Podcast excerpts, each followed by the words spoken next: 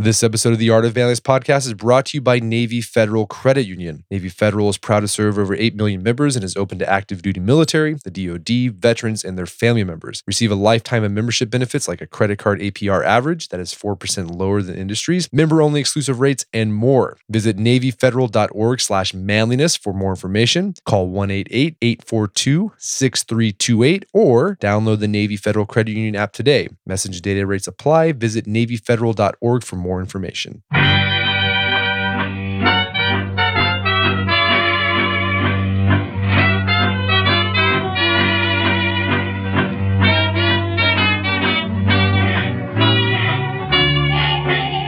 Brett McKay here, and welcome to another edition of the Art of Manliness podcast. Financial independence is a goal for a lot of folks, but what does it take to get there? My guest today explores that question on his website, Financial Samurai. His name is Sam Dogen, and before writing about money online, he worked in finance. We began our conversation discussing how his career in equities shaped his personal finance philosophy and made him leery of putting too much wealth in the stock market. Sam shares why he recommends putting a lower percentage of your money in stocks than is often recommended in mainstream financial advice, how that percentage should shift as you get older, and alternative ways to invest, build your wealth, and create multiple streams of income that will give you more control over your fortunes. Sam then shares what it means to be financially independent and some of the blind spots he thinks exist in the FIRE or Financial Independence Retire Early movement. We end our conversation talking about how to plan your financial life for the future, especially concerning what the changing world will be like for your kids. After the show's over, check out our show notes at aom.is slash financial samurai.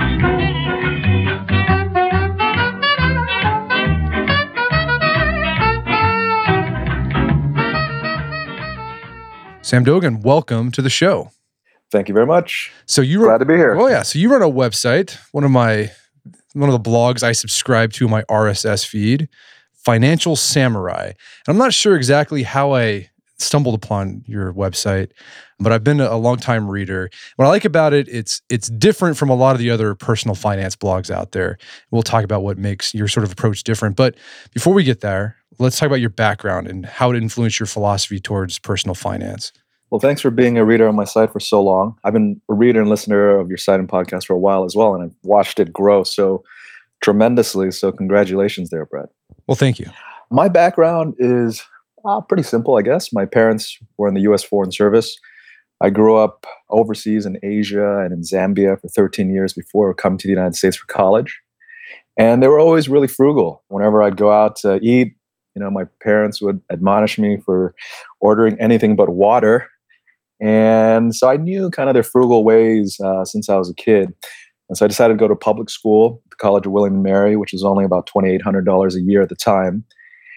And then I landed my dream job in finance. And so from 1999 to 2012, I worked in the equities department of a couple major Wall Street firms. And then in 2009, during the financial crisis, I decided to start Financial Samurai as a way, as a cathartic way to deal with the financial crisis. So I was thinking, well, instead of smoking or drinking, maybe it'd be healthier to write. And because I love to write and I love to connect and hear other people's perspectives. So I started Samurai in 2009.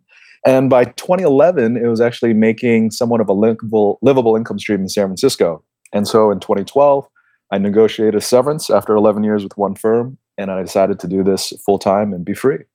So you mentioned uh, you started this 2009, right? When the you know the financial crisis hit. Were you affected personally by that? Like, was your bottom line, your net worth, like adversely affected? Absolutely, I was crushed. So I started in 1999, right?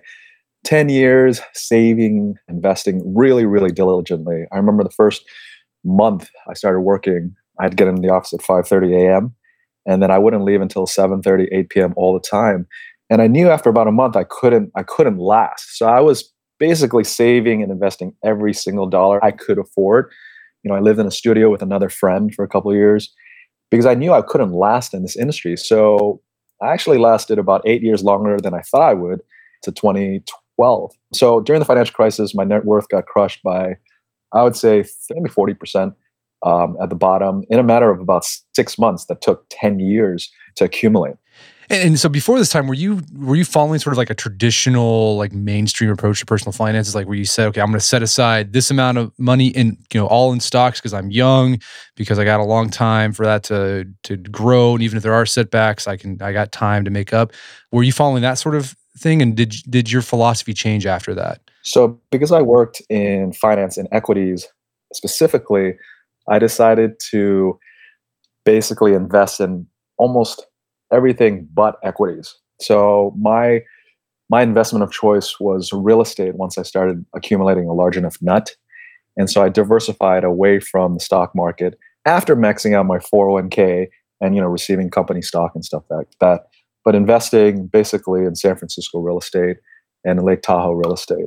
So I figured my career was already leveraged to real estate, my bonus, my pay, you know, my promotion. So I didn't want to have more in equities. And it was interesting because when I started in 1999, it was bull market. It was the dot com mania. And then by 2000, the dot com bomb bubble burst. And then by 2001, a lot of paper millionaires lost a lot of money and a lot of people got fired in the industry. And then so that was a wake up call. And then, you know, we had good times all the way up until right 2008. And then things blew up again. So my history in the equities department and in investing hasn't been quite a glorious one, even though you know the stock market is close to record highs now. It's been quite treacherous, actually. So, you know, like I said earlier, one of the reasons I, I enjoy reading the articles on your website is because your philosophy towards personal finance seems, you know, to go slightly against what you typically see from accepted, you know, personal financial advice. I mean, so how would you say your philosophy differs? I mean, so start off like, what do you think the overarching philosophy that you you have towards money, and how does that differ from sort of mainstream advice? I strongly believe that we all have the ability and deserve to be rich. I really come with that mindset that we all deserve to be extraordinarily wealthy if we want to be. Now, obviously, there's going to be more challenges. We're going to face more hurdles than other, you know, some other people. Uh, some people have huge head starts with their parents, uh, with their jobs, or whatever. But you know, thanks to the internet, we can learn other people's stories. We can learn other people's archetypes, and follow along and learn from others, so we can ourselves get better. I have some fundamental uh, thoughts about personal finance, and that is one, if the amount of money you're saving each month doesn't hurt, you're not saving enough. And then two, I think it's important that everybody forecasts their misery. And that ties together with fundamental number one. Too many people, I think, don't forecast their future. You know, they start a job and they think, wow, this is so fun. You know, my colleagues are awesome. My boss is great. But as we all know, that life happens, right? Life happens at our job. Things get boring. People get fired. Exogenous variables happen all the time. And it's important to look ahead five, ten years from now and constantly be thinking, what are some of the things that might trip you up? What are some things, good and bad, that might help or hurt you along your path to financial freedom? So when you start practicing thinking ahead often, whether it's in your career, your money, your business, you start internalizing this different way of thinking where you're just not some zombie sitting there in the present thinking about what you got, but you're thinking ahead and hopefully making rational decisions to get to where you want to go. So it sounds like yeah. Number two is like think worst case scenario. Like, what's your backup plan if things don't go right? Always think about blue sky scenario, realistic scenario, and worst case scenario. And I think, you know, it's good to be optimistic, but if we have a default assumption of everything going out great, that's probably really dangerous for the most of us. And I guess one of those default assumptions that you see frequently in the personal finance world is like going back to equities. It's like they all, whenever you read these personal finance books, they always assume like 8% return on investment. That not necessarily be the case for some people. Oh, no. Uh, there's like huge sequence of risk issues. If you look back at 2000, you saw losses in 2000 of around 12%. And then 2001, you saw another down year. And then in 2002, you saw another down year. So three years in a row where you ended up losing about 42 to 45% of your wealth. So if you actually had a significant amount of wealth then, you'd be in trouble if you wanted to retire around then.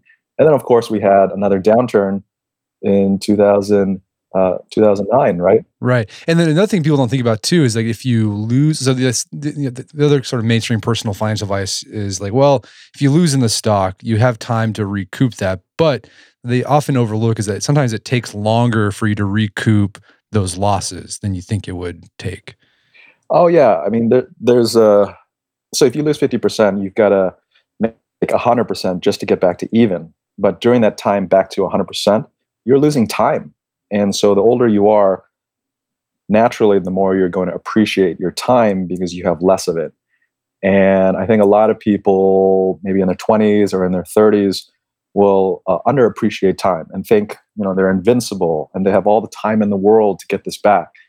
But you will soon realize, maybe when you hit 40 or plus, and if you have a family to raise and people to take care of, that you really don't want to waste so much time trying to get back to even anymore. So at some point, you've got to figure out how much is enough for you, and you've got to dial back your risk tolerance and say, you know what, maybe four to five percent returns a year on my portfolio or on my overall net worth is good enough. Maybe it's not worth the risk of trying to make a 10% plus return because it really doesn't change the quality of your life. And it could actually significantly impact, negatively impact the quality of your life by having you you know have to work more or stress more just for money. So yeah that that kind of goes to one way you differ from personal finance like mainstream personal finance stuff. So, you know the article of faith is that you know the younger you are the more money you should have in equities. I think it's like 90% is something like that the number you see thrown around. But you personally don't do that. You said that you you know because you worked in equities you, you, most of your money went out of equities and did things like real estate or whatever. So it seems like it's it's a very conservative approach how do you think that conservative approach helps you win in the long run?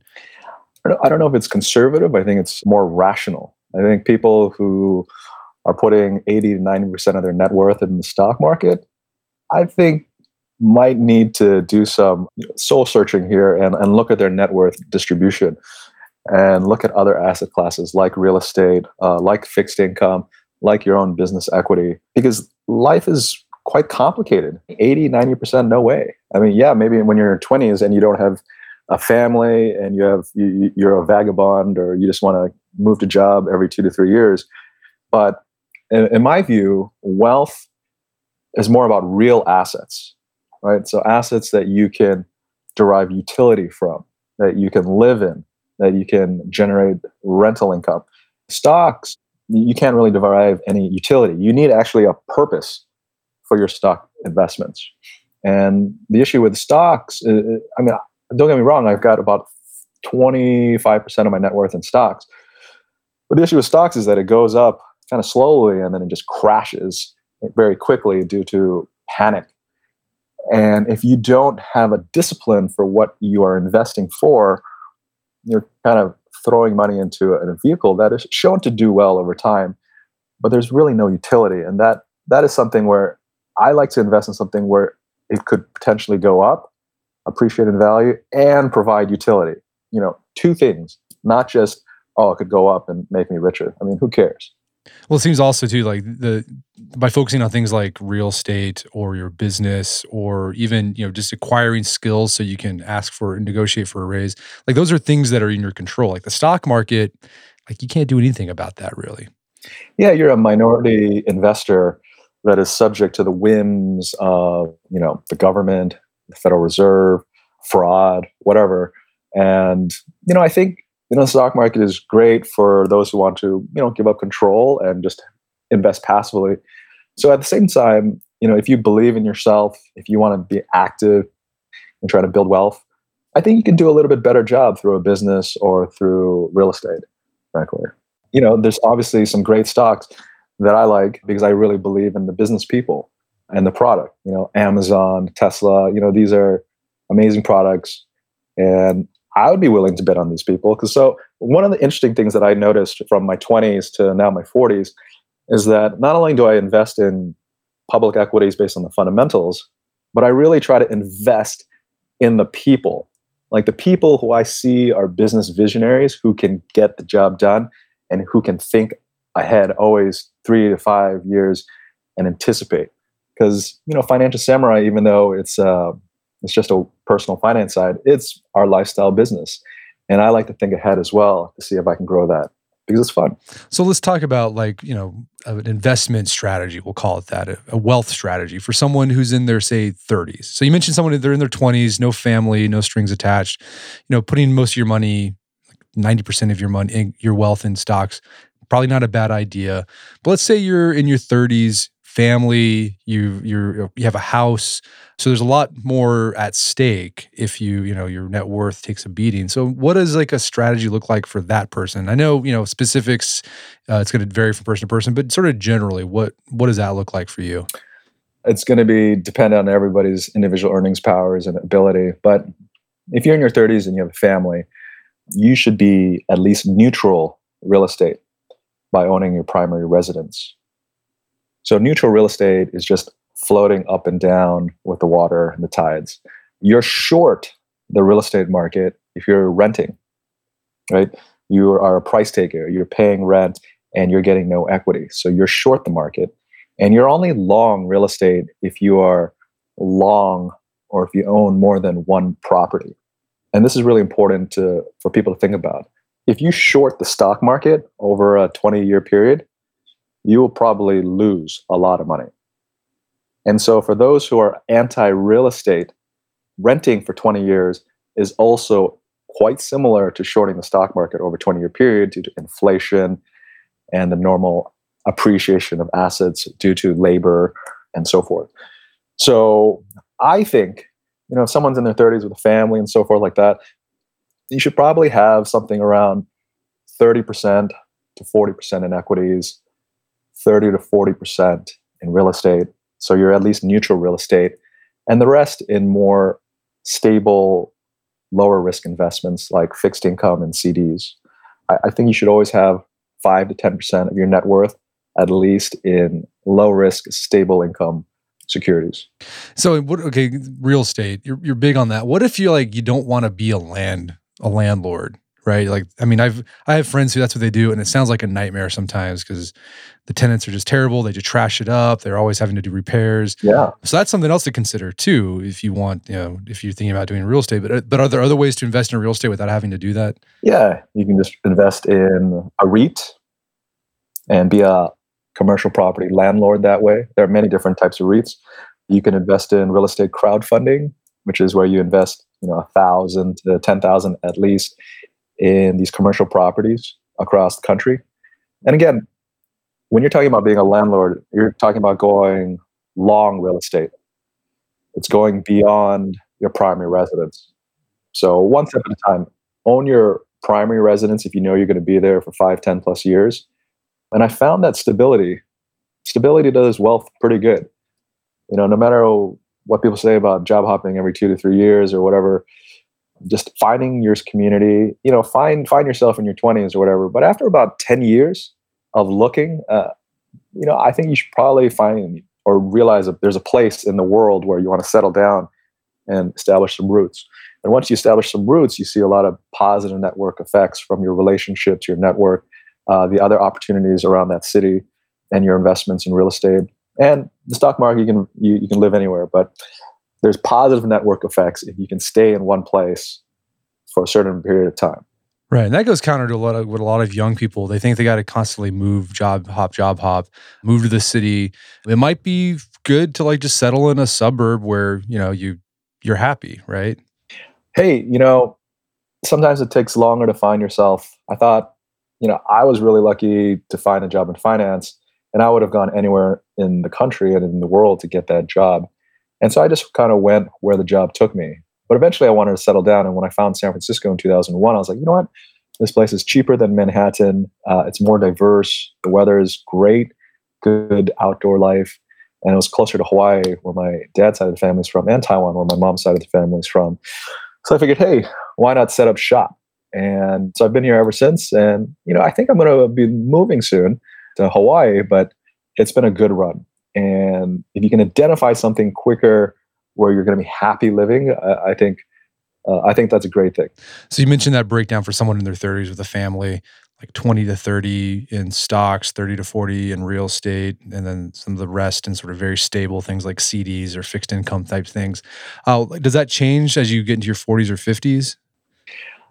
It definitely changes, and there's just so many different permutations that it's hard for me to give some exact recommendation. Sure. But I do believe that everybody should figure out how to build their own long term growth equity. So, in other words, starting a business. And you know, a lot of people are like, "Well, I don't know how to start a business, whatever." Uh, neither did I. But if you look at the world's wealthiest people, their asset allocation breakdown, the wealthier they are, the larger percentage of the net worth comes from equity in their business. And it doesn't matter what kind of business it is, it's just equity in their business. Because when you have a business, you can not only earn money from that business, you can hire your friends and family for that business, and you can sell your business for multiples of revenue or earnings. Whereas if you have a job only, you can only sell your time. And so you don't want to limit yourself. The way I look at my online business is that I run it because I enjoy writing and I enjoy connecting with other people. But I also run it because I have a son now. And I know that life is going to be hard for him as he gets older because of globalization, because of the speed at which information travels, and because of the rigors of trying to get into a good school and so forth.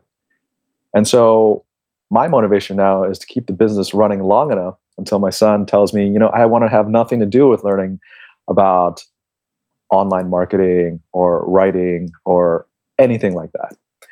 Because I think I think world is going to get much much tougher and it's going to get much more bifurcated to those who have and then those who have not prepared. We're going to take a quick break for a word from our sponsors. Harry's founders were tired of paying up for razors that were overpriced and overdesigned. They knew that a great shave doesn't come from gimmicks like vibrating heads, flex balls, and handles that look like spaceships. So they bought a world class blade factory in Germany and started making razors that combine simple, clean design with quality, durable blades at a fair price. I've been using Harry's for a few years now. Unlike some of the other name brand razors out there, multi blade razors, never gotten any razor burn, razor bumps using Harry's. It's a smooth, clean, close shave shave. Fantastic. Besides the blades, they got other products as well. The shave gel smells fantastic, great lather. If you want to get a $13 value trial set that comes with everything you need for a close, comfortable shave, you're going to get a weighted ergonomic handle, five blade razor with lubricating strip and a trimmer blade, rich lathering shave gel, travel blade cover. Here's what you got to do. Go to harrys.com slash manliness. That's it. Make sure you go to harrys.com slash manliness to redeem your offer and let them know I sent you and help support the show. You're going to get a $13 value trial set. It comes with everything you need for a close shave. So you're going to get the handle, the razor blade, lathering shave gel, and the travel blade cover. harrys.com slash manliness. Go check it out.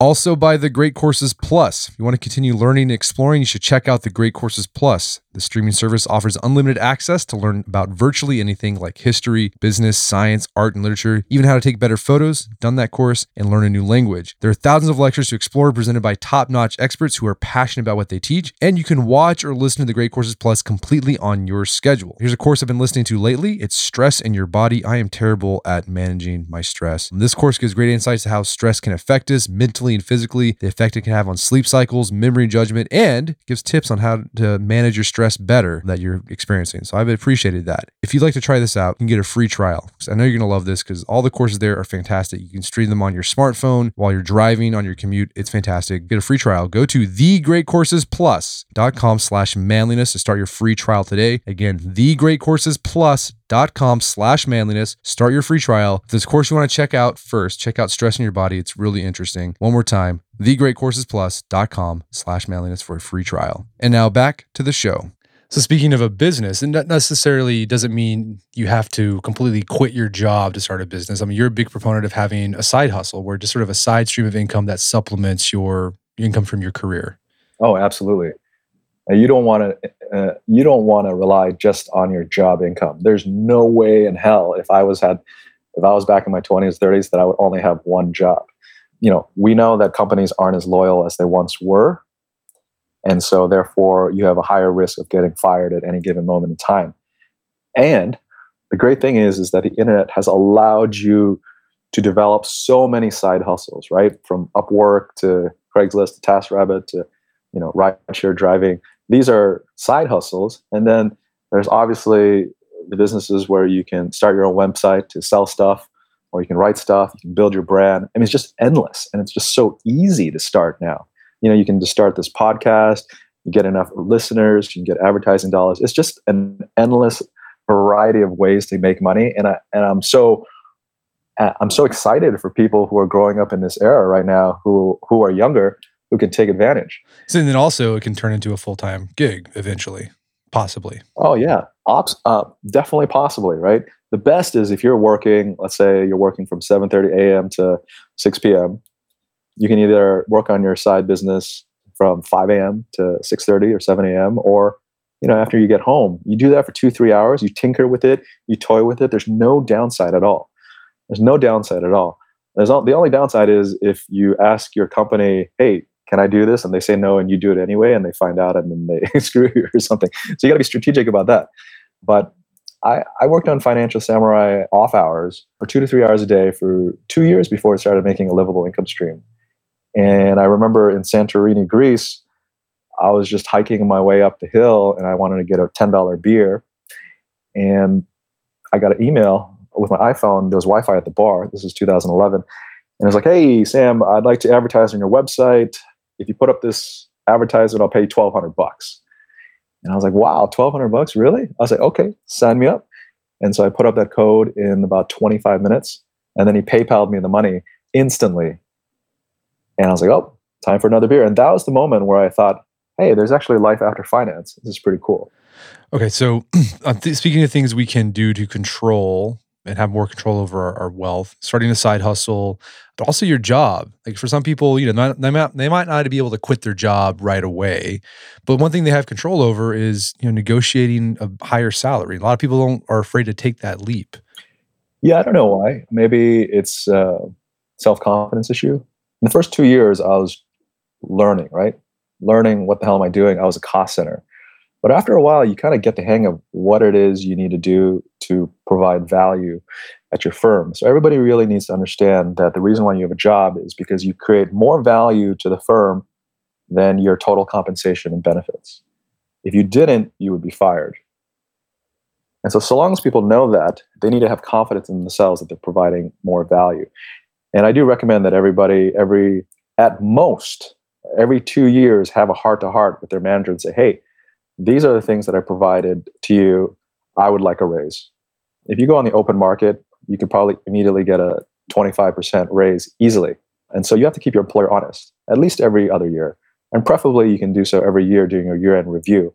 That is, if you're not suffering from Dunning Kruger and thinking you're providing more value than you really are. Yeah, I imagine there's a lot of people like that. So I guess one thing is like keep a record of the things you've done so that you can present that to your employer when it's time. For sure. Your manager doesn't remember what you what great things you did in the first and second quarter.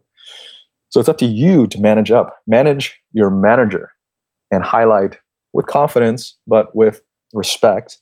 These are the things that I've done for the firm to make it better. And this is why I deserve to be on this track. You need to make sure that your manager is on top of your career progression so talking about financial strategies and trying to get the most bang for your buck and getting create the most create the most wealth and most income for you what i mean for people who have debt i guess one of the best things they can do is pay off that debt because that just frees up so much money for themselves. Yeah so debt is interesting you know whether you have student loan debt uh, mortgage debt you better not have credit card debt because not even the great warren buffett has been able to return an annualized return equal to the average credit card interest rate so my formula for paying down debt and investing is called FS DAIR, D A I R. Basically, what you want to do is take your debt interest rate, let's say it's 4%.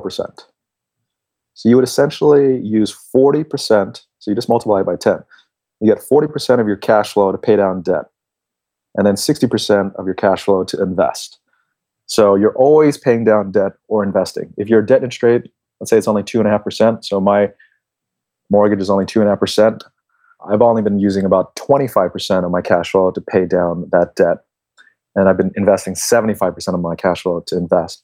Now, I limit it up to 10%. So if your debt interest rate is 10% or higher, then you should spend all your free cash flow to pay down that debt because 10% is ridiculous because the debt interest rate needs to be compared to the risk-free rate of return. So what is that risk-free rate where you can earn money and not have to worry about losing money?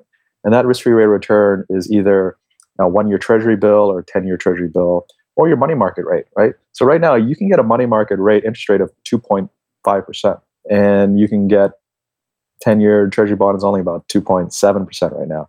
So it's not that great. But the point is, is that if you pay 10% or higher in debt interest rate, you're paying like a seven and a half percent plus premium on a risk-free rate of return. That is like robbery. So that's why credit cards are so rich. And that's why you see so many websites, you know, promote credit cards. They make so much money off people who don't pay off their debt every single month. You got to crush that credit card debt. You should never have credit card debt. And then you should have a disciplined formula using FSDAIR to pay down debt and invest in a proper ratio. Gotcha. So let's uh, talk about a goal that a lot of young people have, and there's a lot of talk about this lately in the news and the media. It's this FIRE movement. It's like finan- what's it? Financial independence, retire early. Is that what that stands for? Is that mm-hmm. what that? All right. I mean, there's a lot of talk about what does what does financial independence look like for you? Because you've written about that too on on Financial Samurai. Yeah, I mean, my tagline is achieving financial freedom sooner rather than later since 2009.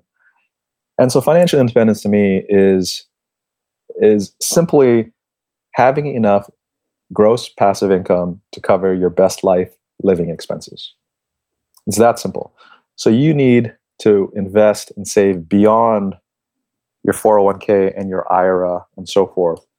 You need to build a large enough after tax investment account that spits off enough gross income so you don't have to work. Now, where the lines get shady or gray is that a lot of people who are proponents of the FIRE movement don't have that concept. Their passive income does not cover their life expenses. What they're doing is they're talking about financial independence retiring early. Meanwhile, they're hustling like hell on their blog or on side hustles to try to make a living in a non traditional way. So it's important for listeners to really delineate between you know what is true fire and you know what everybody has their own definition right but the reality is, is we've come through we've just gone through a nine year bull market. So it's really easy to understand why so many people are feeling confident about their finances. But i just want people to be a little bit more reserved to understand hey what's really behind the movement? You know is the person who is expounding fire does he or she have enough passive income to cover his or her life expenses or is he or she working you know 70 hours a week as a freelancer and saying they're financially independent but they're really just changing their jobs from full-time work to freelancing gotcha and then like so you talk about it's passive income like how do you like how do you get that sort of passive income? I guess that's just real estate. And I mean, are you investing in stocks that pay dividends? I mean, what is that? How do you get that passive income where you're making enough to cover your your basic life expenses? Yeah. So you want to invest in things that spit out income. So the value of anything is based on its current earnings and future earnings. So passive income uh, investments, such as certificates of deposit, fixed income and bonds, physical real estate, peer to peer lending, dividend investing, private equity investing, creating your own products online. For example, I have a book that I make about $4,000 a month, and it's about how to negotiate a severance. What else is there? Real estate crowdsourcing, you know, that's definitely one of them. So there's definitely multiple ways you can make passive income. And the pa- passivity, or whatever the word is, is is different. You know, some like owning physical real estate is going to be less passive than just owning a dividend stock, for example. But you know, you basically want to build a portfolio of different passive income investments. And uh, how much do you need to like sock away so you can get that passive revenue, that passive income? Because I think is it, is it like more than what people think they they might need, like a lot more? So the math is math is pretty simple. Let's say you you can live off ten thousand dollars a year. So you get $10,000 divided by your expected return, realistic return on your passive income. So let's say that's 4%. You would need 250,000 in capital to generate $10,000 a year in passive income at a 4% rate of return. So let's say in San Francisco, you know, you have a family support and you have a house and all that stuff and you want 200,000 a year in passive income. And you take a conservative you know rate of return of about 4%, then you need about $5 million. And so this is just passive after tax income. And so you can supplement that by doing freelance work, or you can have you know more active uh, income, such as you can run a podcast or you can run a website.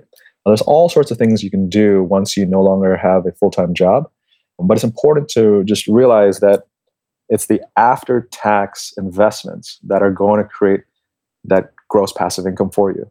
Gotcha. And so you mentioned like, so did you say like the example, like $10,000 a year? Are there some people who live on ten thousand dollars a year? I was just using it as just math. Oh, just an example. Uh, yeah. Okay. So if we, right. if we say hundred thousand dollars a year at a four percent rate of return, you need uh, two point five million dollars in capital. That makes sense. Okay, but I mean, I guess part of the fire movement too, and you said you know part of becoming you know increasing your net worth is also decreasing the amount of money you spend, so you have more money right? That's another component beside making more money. Even though you know making more money that's an important part, but like yeah, requiring spending less money is also an important component of this. Yeah, I would say a good ratio would be to focus 80% of your time making more and 20% of your time you know having a reasonable budget. Don't be, you know, stupid with your spending.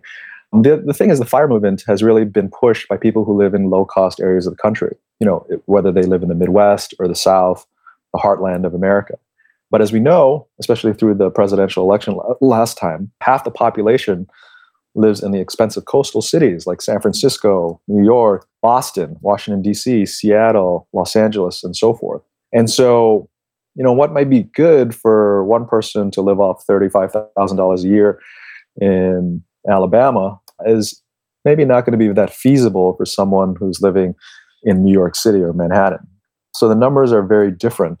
And so I'm trying to, given I live in San Francisco and I'll probably go to whole Honolulu, is to try to speak about financial independence for half the population, at least, who live in expensive coastal cities and who want to stay in expensive coastal cities because that's where their family and friends are. Yeah, that makes sense. Yeah, like middle class in Manhattan is going to be a different number compared to someone, as you said, Mobile, Alabama. Right. And so it's just it's just the way it is, right? Things are expensive because of opportunity and because oftentimes due to the lifestyle that area brings. But then, you know, there's obviously going to be a breaking point where there's just too many people, traffic, and also all sorts. So if people can geo arbitrage, more power to them. But I found that it's harder to just pick up your life and go live in a cheap place or in the country or around the world if you don't have any you know connections. Are there any other other blind spots people have when it comes to planning for financial independence? I think you know a lot of people uh, this is a, actually an important blind spot. So a lot of people in the fire movement say yeah just go move to a low cost area of the country in the south or in the midwest. That's fine. But if you're a minority oftentimes it doesn't it's not that easy. It just feels like you're just not as comfortable you know because if you suddenly go from you know you're a 30% racial population in your city or even 50% like in san francisco if you're an asian person and you go to you know somewhere else and you're only 6% in representation it might feel a little weird. So that's a financial blind spot. You just can't tell people hey you you can move and just lower your cost of living. I think a lot of blind spots you know come from extrapolating your returns you know? So we're all we're all pretty wealthy now right? After a nine year bull run anybody who's been investing in stocks and real estate, private equity, whatever. And so the danger is extrapolating your compound returns over the past nine years for the next nine years. Hopefully, you know, we continue to be all Warren Buffett, but the reality is there's going to be down years. So last year, 2018, was a down six percent plus year on S&P 500. And so if you have another down year and another down year, you know, you're your expectations are, are going to be off your, your your forecasts. There's other blind spots too. You know a lot of people compare someone else's middle to your beginning and they don't have the patience to grind it out and to do what someone else has done to get to where they are. I think that's really important. That's why everybody needs to understand the background and the history of the person who is espousing whatever it is he or she is espousing. Another blind spot is that parenting people think parenting is easier and cheaper than it is. You know, if you are a full-time worker, parenting might very well be easier because you're not parenting, you're you're at your job 40 to 60 hours a week, right? But if you are a stay-at-home parent who has to deal with everything 24/7, you know, that can be much harder. And, you know, parenting takes a lot of time. It can take a lot of money depending on where you live. So these are some of the blind spots that I see. And t- speaking of kids, you know, you've got kids, and this is something I'm always thinking about too. Is like, how do I prepare my kids financially for the future, right? There's always that, you know, I've had people on the podcast talking about how, you know, colleges that we as we know it today like won't exist in 10 to 15 years. So I'm always thinking, man, should I be socking away money in a in a college savings account for my kids if like they're not even they're going to go to like online and get some sort of like you know online credential. I mean how what are, what's your approach to that for you know planning for your kids financial future? Yeah i mean this is something that i'm really excited about and i'm also uh, nervous about. I don't i don't know exactly. I believe by the time my son goes to college in you know 16 17 years college is not going to be as important as it is now at all. We're learning everything so much quicker and everything is free online now that spending record amounts of money for tuition for four years is is ridiculous in my opinion. You know it used to take i don't know 10 hours to go to the library to look up check out books and do research. Now you can do everything online. So why does it still take four years and record high tuition to get that same college degree? It doesn't make sense at all. So i'm prepared for the college system to change. Maybe it'll change to only two years or three years required in 16, 17 years. But I certainly am not wanting to spend record amounts on an education that is not going to provide the returns.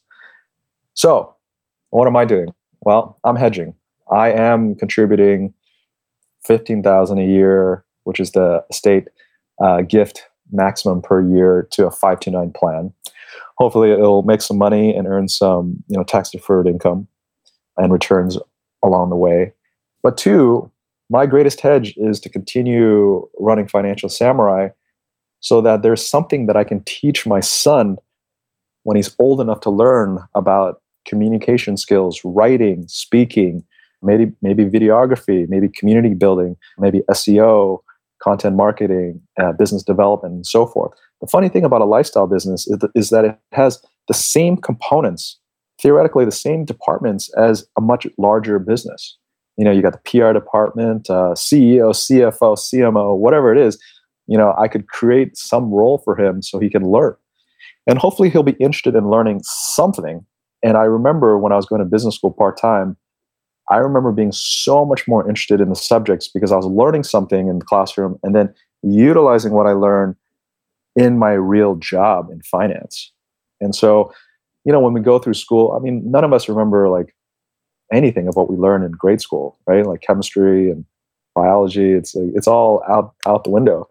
But hopefully, I can teach him some cool stuff that is relevant to what he's learning in school, so that he can find something more interesting by the time he does go to college, if at all. I like that. That's kind of what I've been doing. I'm hedging. I'm putting. I'm socking away money in the 529 account, but also planning for college to be not around. So yeah. We'll see what we'll see we'll see how it shakes out. We've got my kid's eight he's got we got 10 years. Yeah my kid's uh, 21 so I, I, think college is like the last bastion of you know the elite who want to protect this you know their institutions and and, and it doesn't really matter anymore. I, I really don't think college matters anymore in six to 17 years. Well sam where can people go to learn more about your work? Uh, you can come to financialsamurai.com. I'm always there, or you can go to financialsamurai.com forward slash forums. And there's a great community of people there who are looking to build wealth uh, largely through income generation and investing. Sam Dogen, thanks so much for your time. It's been a pleasure. Oh, thanks so much.